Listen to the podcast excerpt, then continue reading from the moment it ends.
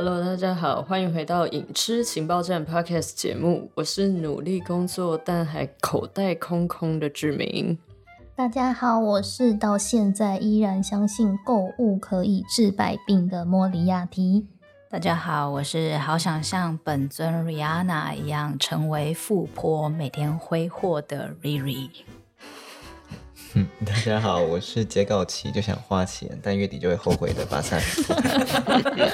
这完全说出我们的心声。没错，哭哦，流泪。相信大家看过那个穿着 Prada 的恶魔的话，或许会幻想我们大家都很有钱，可以过得光鲜亮丽的日子。但其实我们比小安还惨，因为小安他自己有自己的品牌更衣间吗？那不算他的，算是那个公司的。公司。对，然后造型总监让他借用，对他可以借穿，我们没有哎、我们没有。Uniqlo 要自己买，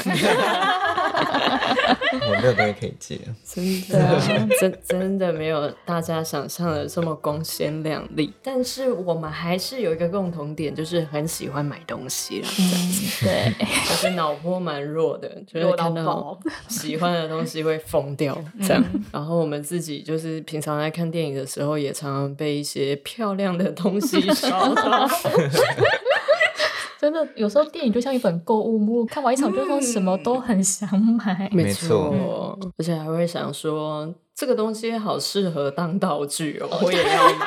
奴性就出来，想说，哎，下次拍摄好像可以用到耶。给我放下职业病，你们这些人。那个景好会塞哦。因为你不要讲别人，上次我们经过某品牌橱窗，他指着那个橱窗里的布说：“这个好适合拿来拍 display。而且还说这个布也太高级了吧？还在那边算说这一码要多少啊？没错，我们想要买的东西真的很多。很怪。想要探讨的主题就是 看完电影后的购物清单。哦我们真的是拉开，其实蛮多的，不只要买东西，还要买一些漂亮的人跟许愿不花钱。对呀、我们绝对没有鼓励那个人口贩卖，但每次看完一些电影之后，我都会觉得说，如果我有钱，一定要把它买下来的是 《豪门保姆日记》里面的保姆史嘉蕾·乔韩森。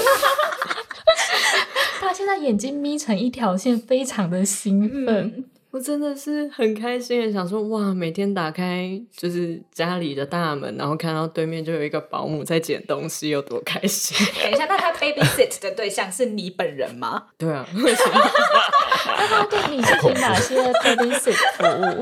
没有了？我是可以请他来当场照穿的。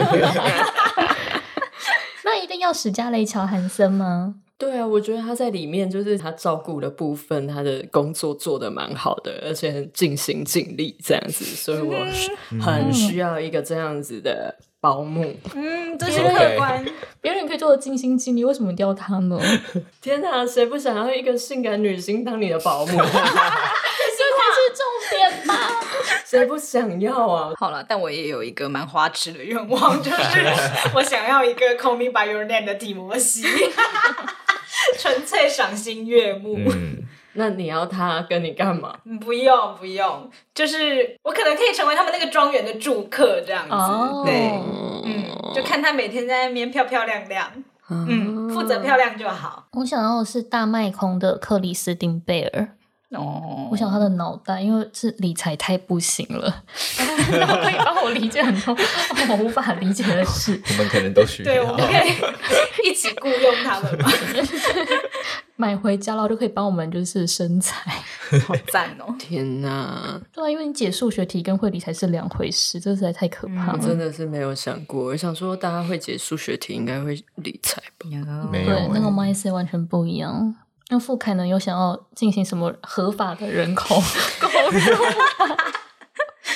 合法人口啊，人人我好像是真的还还好对，因为如果真的要许的话，会真的太多。那除了漂亮的人以外，就是大家有没有看到，就是电影里面出现，然后让你觉得啊，好想买哦，但这买下去真的好夸张哦，这东西。想买的东西，我那时候是真的看到大亨小传嗯，的时候，有被里面的衣服就是真的惊艳到。大家有有看过《大亨小传》吗？有有就是内容不予置评，但服装还有道具都很棒。真的，那个剧服设计师叫做 Catherine Martin，嗯她真的非常的厉害。就是她把那个二零年代的风格跟就是现代的那种感觉，我觉得融合的非常的好。就是它不是全然是采用那个年代的东西，这样。嗯而且里面我觉得最厉害的是 m u t u a Prada，就有帮女主角 Daisy 嗯定做了一套衣服，真的是美翻天。那个已经不是我自己要不要穿的问题了，是一个就是我想要把它供在那边收藏，收对收藏的概念。哦对，那些就是低腰线洋装啊，然后什么头带，然后还有那个手上很多那种大珍珠的珠宝这样子，嗯美到不行。还有里面那个 Elizabeth Debicki 演的那个嗯 Jordan，、嗯，他穿了很多那种就是斜裁洋装、二领洋装，然后他又那么高，嗯瘦瘦的这样子，啊，太美了吧！太美那个，对，好想活在那个世界这样子。好想把他们买回家。哎又回去又人口又贩抱歉，抱歉。OK，走不出来。我的话呢，这些东西是我想穿的，对，不只是供在那边。就是我真的看完那个《金牌特务》的时候，嗯就觉得人生感觉就是要来一件那个定制西装。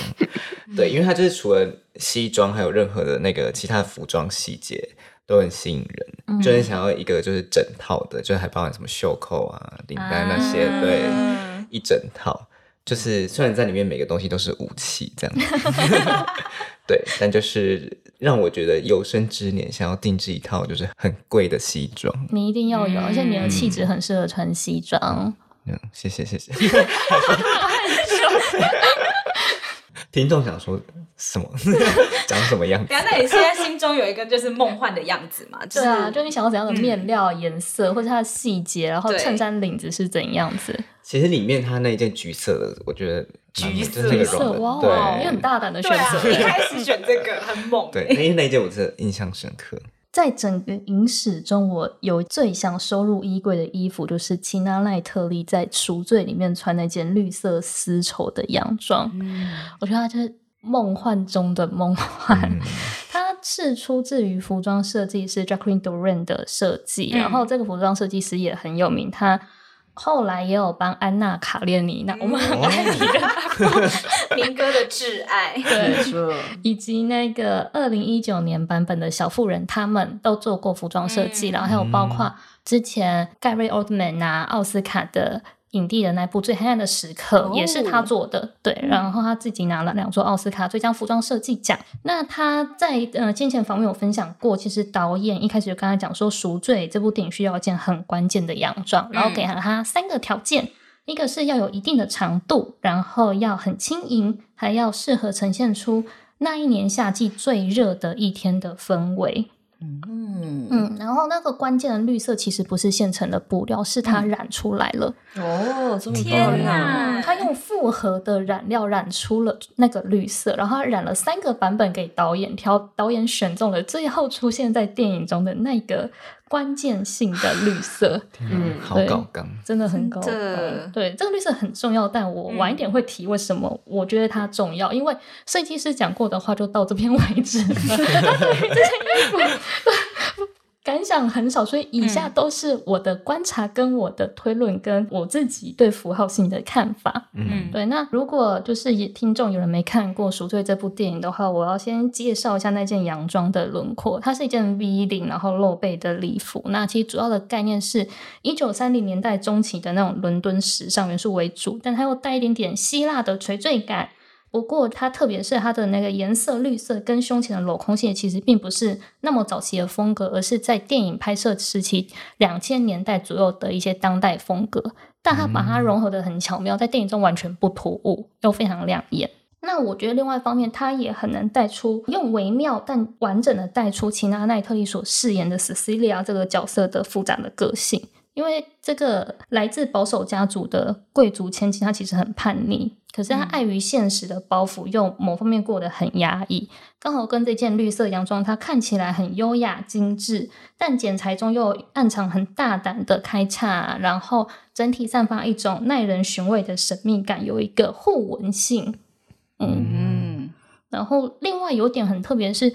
因为这一件洋装是出现在电影中最关键的那一天，嗯，但是以二十世纪初的英国上流社会，他们早上穿的衣服跟晚上穿衣服应该要不一样，用晚餐前要换晚装。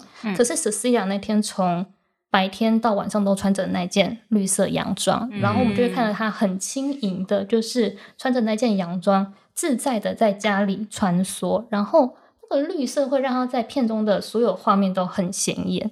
跟那显眼不是那种突兀的，你会觉得说在每一个场景都很和谐，可是你可以一眼看到它。嗯，而且另外一个我自己会觉得它很微妙的是，那个绿色可以反映他一整天的情绪变化。从白天在起居室的含情戏，然后傍晚的书房的性爱戏，还有夜晚独自抽烟的场景，甚至到深夜跟他的爱人最后的拥抱。那一块绿色的丝绸在不同的光线下，那个颜色的呈现是很优美的，是会有不同颜色的光泽，然后还有不同的质感呈现，就很像你在透过她的衣服看到斯斯利亚内心的风景。嗯，对我觉得这就是他玄妙之处，为什么他会那么值得探究了，跟心动的点，很大部分是来自于这边。嗯，好难复制哦，这些洋装，因为它要在那个光线的那个整个情境之下，才会呈现出就是很让人向往的那个氛围。对啊，而且因为它都是用复合染料，所以肯定要染出一模一样的很难。我的比例怎么调啊？嗯，这是一个谜了。嗯。然后刚刚有讲到那个绿色，其实，在色彩学上，绿色代表是平衡啊、协调，还有带有希望的概念。嗯，其实它就是代表说，嗯，那一天男女主角终于释放，就是双方压抑很久的感情，然后愿意跨越阶级带给他们的束缚，然后他们对彼此的关系的认定有一个平衡性，然后也期待一个美好的未来。可是，在那个晚上，那个绿色也象征着 Cecilia 的妹妹 Brownie 的内心的嫉妒心。但就这个嫉妒心，让男女主角的命运瞬间改变。就是它也展现了这同样的颜色所呈现的两面性。我觉得又是另外一个巧妙的设定，这样子。对，然后这件衣服的复制品后来以三万美元卖出。就只能放在家里收藏，对。然后那时候是做于慈善拍卖用，哦，对。然后连设计师本人说自己也没有留一件，因为他也复制不出来另外一件了。嗯，天哪，对啊，我真的好想要拥有那件衣服，放在衣柜不敢穿，就是收藏。我听完之后，我就觉得说，难怪你们会很难理财。当然要先买地呀，你要有房产，之后你想要收藏什么都可以喽。嗯，所以你需要的是一个巧克力冒险工厂，什么意思啊？就是你要先买地，然后盖一个工厂，之后他又会帮你赚钱，然后你有更多的钱，你就会开始想说：哦，我终于可以去买衣服了，然后还有地方放它，有没有棒？所以我最想要买的就是冒险工厂。OK，那你想要怎么经营你的冒险工厂？当然要请很多史嘉蕾·乔汉森。好恐怖！只有这么很多法。现在还是有很多其他的性感女性，例如呢，我会请他们，就是就是，反正我会打造一个展示间，告诉大家说这个巧克力是怎么制作的，然后他们在里面做巧克力。对，然后他们只是一个 demo，然后又可以观光，然后又实质的产出一些就是巧克力，所以这扛拜在一起，又有观光业，又有真的生产业、零售业，这整个很赞。你确定你会想要把他们给别人看？会，因为晚上的时候我要召回。这我就是要加 P，不用啦，就是一个你没有说你要做什么事啊？对啊，我请他们。开会，开会，开会，吃晚餐，对，就是辛苦他们。对啊，这是我心里面想要的房产的规划，这样子。嗯嗯嗯，对于房产呢，我有一些就是自己的想法，还说自己的想法。好，因为就是之前呃，石进秀那集有介绍过日落豪宅，嗯。嗯，对，那就是日落豪宅他们在那些房仲在带看房的时候，其实我也是很想要买里面的房子，就是。嗯。因为有些人会觉得买大房子好像会很没安全感，但我自己个人是对大房子有一种向往，我也是，我会常常梦到自己 住在豪宅里面，真的。然后，因为我很喜欢有那种各种不同的空间的那一种房子，哦，对，就是可能另外空间又有一一些这种，娱乐间对我喜欢很喜欢这种。嗯然后我就梦到自己在里面穿梭，然后再发现，哎，怎么又有一个新的地方？这样，但就是总总是会醒来。你好 适，你好适合加入全面启动哦，就是帮他们画房子，那个梦境会很完整，哦，敌人都找不到。对，但我就是我个人是想要就是一间至少里面有五房，五五房房。对房，就也可以招待朋友这样，然后还有一个哦很大的泳池的，嗯，一定对要有，嗯对嗯谁叫雷乔汉森可以去吗？不可以，我还说不可以，他要上班呢、啊，上去他就不能上班。好恐怖。对呀，对，然后他那么适合穿泳衣，让他去啊！我可以请小珍妮佛去，对，然后还希望有里面有一个大车库，然后里面是停满车，虽然自己也没在开车，哎、可是收藏很赞哎。对，就是看了就会觉得很爽这样。嗯嗯嗯嗯嗯，因为像我也没有在开车，可是我就看到回到未来的那个，它叫什么车？迪罗伦 DMC 一二跑车改装款，我就很想要一台。再打开，大家都会觉得说：“哇，那是回到未来的车哎！”可是我觉得你现在想要把的妹子应该都不懂那是什么车，会有一个年代的歌。所以我只把史嘉列车。哎，是谁之前放话说他的老婆现在在读幼稚园的？对啊，天哪，这个要逼掉，一三一三，绝对没有养成。他有说他要等他们十八岁成年合法之后才会跟他们交往。对，还在算岁啊数，说我要等几年这样。我是说没有，我们就是先去观光，观光看一下幼稚园小朋友在干嘛，这样子，嗯 OK，绝对没有养成。那我觉得我这边的房子富凯应该会蛮想要的。我就是看电影途中物色了两个物件，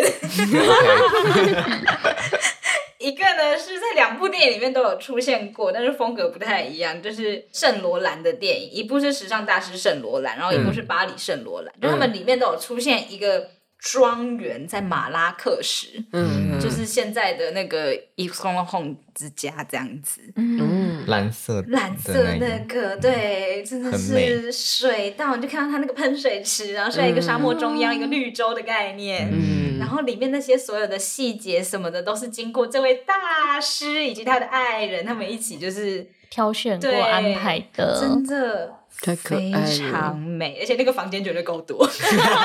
可能会迷路哦。但我现在一想到那个，就想到那个创造安娜哦被练被收钱，就是风格真的是蛮像的。嗯，然后我这边还有另外一栋，那个房间绝对不止五间，可能超过五十间，是我的人生挚爱电影《美丽佳人欧兰朵》里面出现的那一栋英国庄园。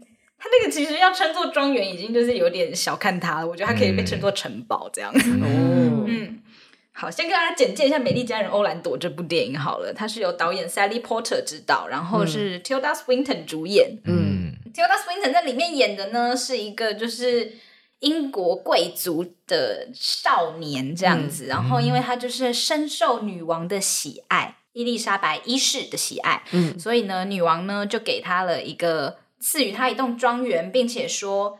我赐予你这栋庄园，但是那个条件是你要就是永葆青春，然后什么 blah blah blah 这样，细节有点忘记了。但反正就是女王这样子一讲下去之后呢，这个欧兰朵，也就是 Tilda Swinton 演的这个角色，她就真的就是一直没有老。嗯，然后没有死这样子，嗯嗯，就活了几百年这样。然后反正他除了没有老之外呢，他的身体就还经历了一些奇妙的变化。因为他中间就是会受到一些心理创伤啊什么之类，然后他就会长睡个七天，然后再醒来这样。就反正是一部很 很奇妙的电影，它是 based on 那个 Virginia Woolf 的小说，刚忘了讲。对，所以其实这个电影里面大部分情节都是根据小说去改编的这样。所以他就是有一段是他先睡了七天，然后醒来，结果接下来呢，他被外派到一个中东国家之后，又受到打击，然后睡了七天醒来之后，他变成女生。嗯，然后大家也知道那个年代女子的继承权这件事情实在是很 tricky，这样。然后反正呢，他就是回到了英国之后，结束他的外派，回到英国之后呢，他就发现说，那时候的女王就说：“你是个女子，你现在没有结婚，然后你也没有生小孩，所以 你不可以拥有这种庄园。”这样，我不值得了吗？对，他居然这样对他说，然后他身边就有一个就是他的朋友，他。一直以为是他朋友的人，突然就说，就看到他变女生之后，突然就说：“那不然你跟我结婚好了。”可是女王自己也是女生呢。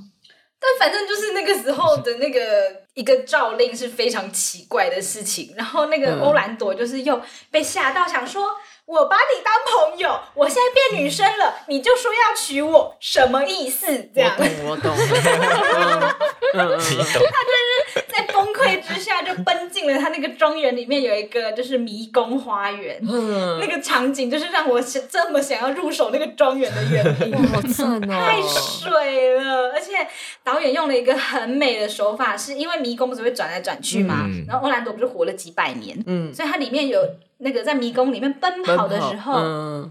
你就会发现他的衣服从十七世纪那种就是很有点华丽过头的衣服，然后变成十八世纪的另外一个比较低调的礼服，你就知道哦，时间流转，嗯，哦，就真的很美，那个画面真的如诗如画。然后它除了那个庄园之外，它还有一片的地，嗯，然后上面种了一棵树，就是那是他平常会去下面写诗的树。哇，我也想要那一片，很可爱。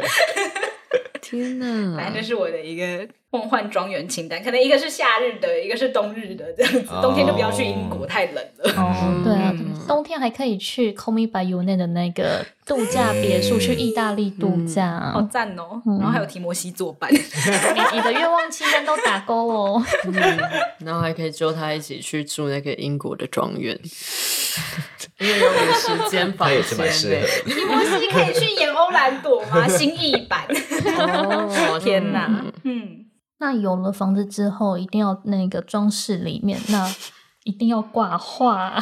嗯，当志敏就问我说：“那你要讲什么？”说：“哦，我要讲铁达尼号。”他说：“所以你要买船吗？”他说：“不不对，没有想到那个要放哪里。我想要买的是罗斯自己带上船的画。”嗯嗯。就当上船之后，大家都在打开行李整理房间，然后罗斯他其实率先打开的是他装画的箱子，那他最珍贵的东西，嗯，然后就很期待他要从里面拿出什么，发现他拿出的三幅都是一时之选，这女儿很厉害。好，这三幅画分别来自于毕卡索、嗯、豆家以及莫内。那第一幅亮相的是毕卡索的名作《亚维农的少女》。哦，这幅画很厉害的是，它有一定的历史意义啊，厉不厉害？我觉得见仁见智。就是它是毕卡索抛弃了就是古典的透视法，嗯，选用平面的那种原始主义的画法去画，所以大家一直认为说这是开启后来所谓的立体主义跟现代艺术的关键画作。哦，对，然后那个时候罗斯就对这幅画非常的动，像说毕卡索太棒了，既梦幻又不真实。但他的未婚夫在旁边说：“这家伙看起来混不出什么名堂，绝对完蛋。幸好很便宜，嗯，真的完蛋又蛮便宜的，之后开始飙涨。那另外一幅豆家的画作是他很擅长的那个芭蕾舞者系列谢幕，然后我觉得那幅画很厉害，是他是用俯视的视角去画舞者，所以即便他的画面是停止，但你会觉得说。好像那个舞者还在转动，整整幅画是一个流动的感觉。嗯嗯，对。那最后一幅是罗斯指定要挂在卧室的莫内的睡莲，也是我在铁达尼号中最想要的东西。嗯，因为如果每晚真的都可以在这幅画作下入睡，我真的觉得做梦也开心哎。真的，嗯，因为莫内他晚期的作品就是以睡莲为大众，然后那个时候他已经深受白内障之苦，但因为他的画作已经很成熟了，所以他将光跟颜色的捕捉都还是可以呈现的很独到。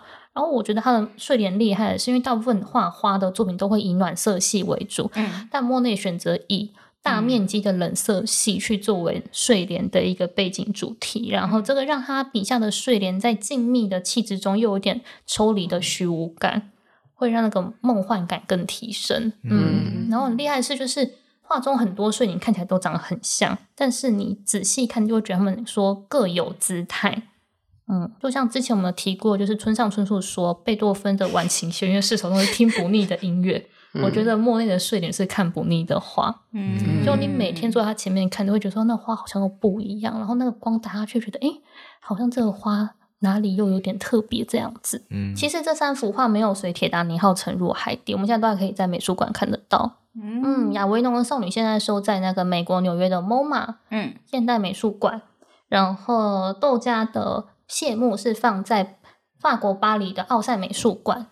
那莫内的睡莲就比较复杂一点，因为他画了上百幅的睡莲，然后都被不同的博物馆收藏。那我个人最推荐的是巴黎的菊园美术馆，嗯因为它有一个环形的展间，然后整个有巨幅的睡莲环绕其中，然后把椅子设在展间的中间，所以你只要坐在中间，就觉得你好像沉浸在莫内的画中，被睡莲环抱。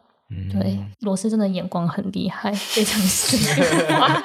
所以他找到杰克。哦，对，，OK，我觉得这也是另外一，呃，这部电影里面透过画作表现一个很玄妙的部分。就刚好提到说，就是罗斯跟他的未婚夫在讨论毕卡索，他、嗯他未婚夫说传不出什么名堂，幸好很便宜。然后后来杰克去他房间帮他画肖像的时候，看到莫内惊为天人，很兴奋，嗯两个还这样讨论，就是莫内的那个色彩技法之类的。嗯那其实《铁达尼号》这部电影除了讨论船难啊，还有爱情这部分很深刻之外，其实它在很多细节都在讨论阶级这件事。嗯那大家可能会很直接想说，哦，就是一个呃上流社会跟顶层社会的差异。但其实透过就是对艺术品的这两个细先，是说其实。不是只有现实、财富、背景这些的阶级差异，你心灵上的阶级差异也是有的。嗯对，即便是他未婚夫家财万贯，他但他心灵跟罗斯的那个落差是极大的，所以有时候就是心灵上的阶级差异跟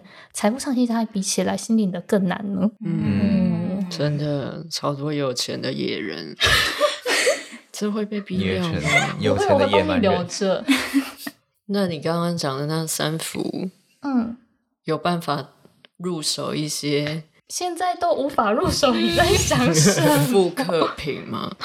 呃，复刻应该有，你是去博物馆可以买到一些官方正版的复制画了。哦，OK。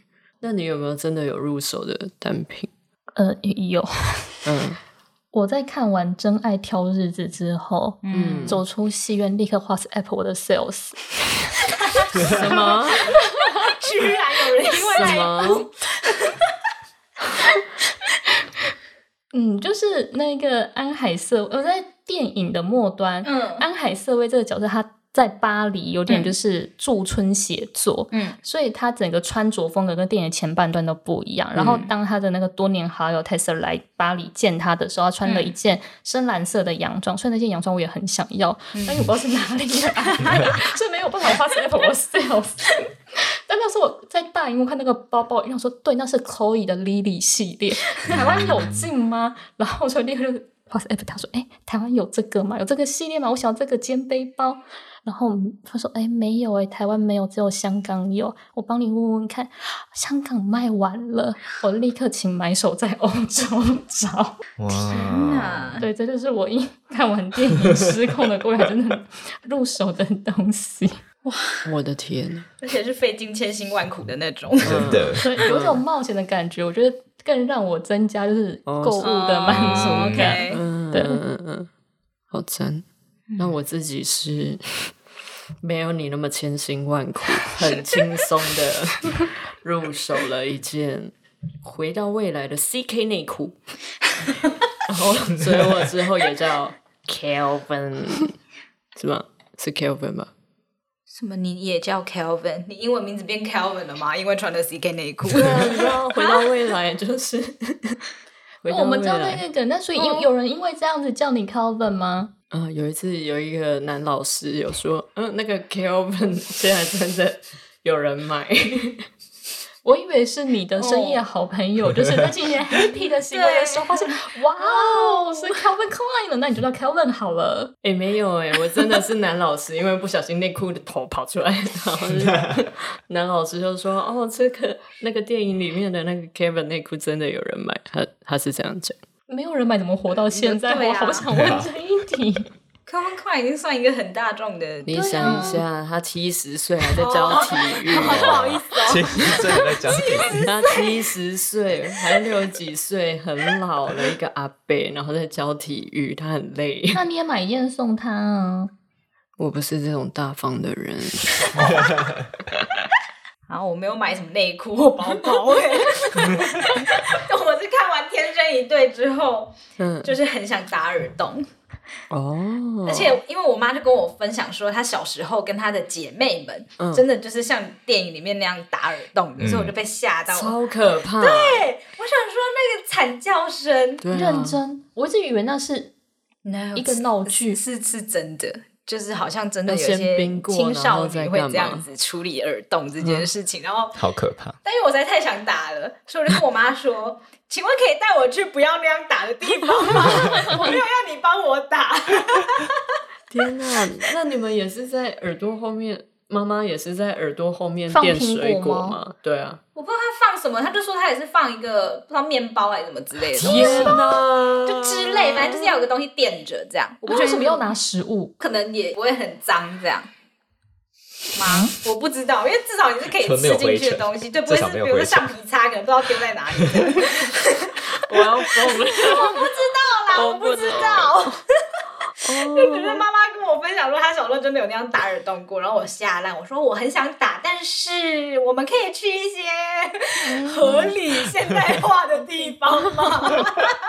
这真的好可怕哦！真的吓烂。刚刚耳洞真的有点太荒谬，但我也是有做一些比较寻常的事情。就是呢，我那时候看完《海街日记》，然后我就实在是太好奇里面那个。布拉鱼洞是这样念吗？布拉鱼，扑拉鱼，洞 到底是什么味道？所以我之前去东京的时候，我就还特地跑去竹地市场那边，嗯，然后就是看那个 menu，哦，这家有哎，我要进去吃这样子。嗯，那那个布拉鱼是熟的吗？它是烫过的哦，对对对，它电影里面是烫过。嗯，对，就四肢愈合的电影很常会勾起我一些那个对食物的欲望，像那个《横山家之味》，它里面有一个。那个 recipe 是炸玉米，玉米天妇罗，那个也是，就是之前去日本的时候看到天妇罗店里面 menu 有这个，就 collect 大赛，四肢愈合真的会拍这种日常，然后会把食物拍的很美味。他是我去日本的那个就是许愿清单的那个。必备。那我就是到目前为止，虽然还没有钱去定制西装，但我之前去伦敦玩的时候，也有特别去，就是他们的那个萨佛街，对。然后我也有特别去看，就是电影那个 Kingsman 的那个拍摄的地点，这样子。嗯，对。然后他的店，他的店其实你看橱窗就是很明显，就是那一个地方。嗯。然后，但他实际上他的店名叫做。Huntsman and Sons，嗯，对，是一间不一样的那个定制西装店，这样子，对。然后，反正我后来有去看一下他的资料，就是有发现他们其实，呃，这间店的创意总监，他其实在 Kingsman 三集的那个电影制作中，就是服装上还有出一点心力，这样子，对。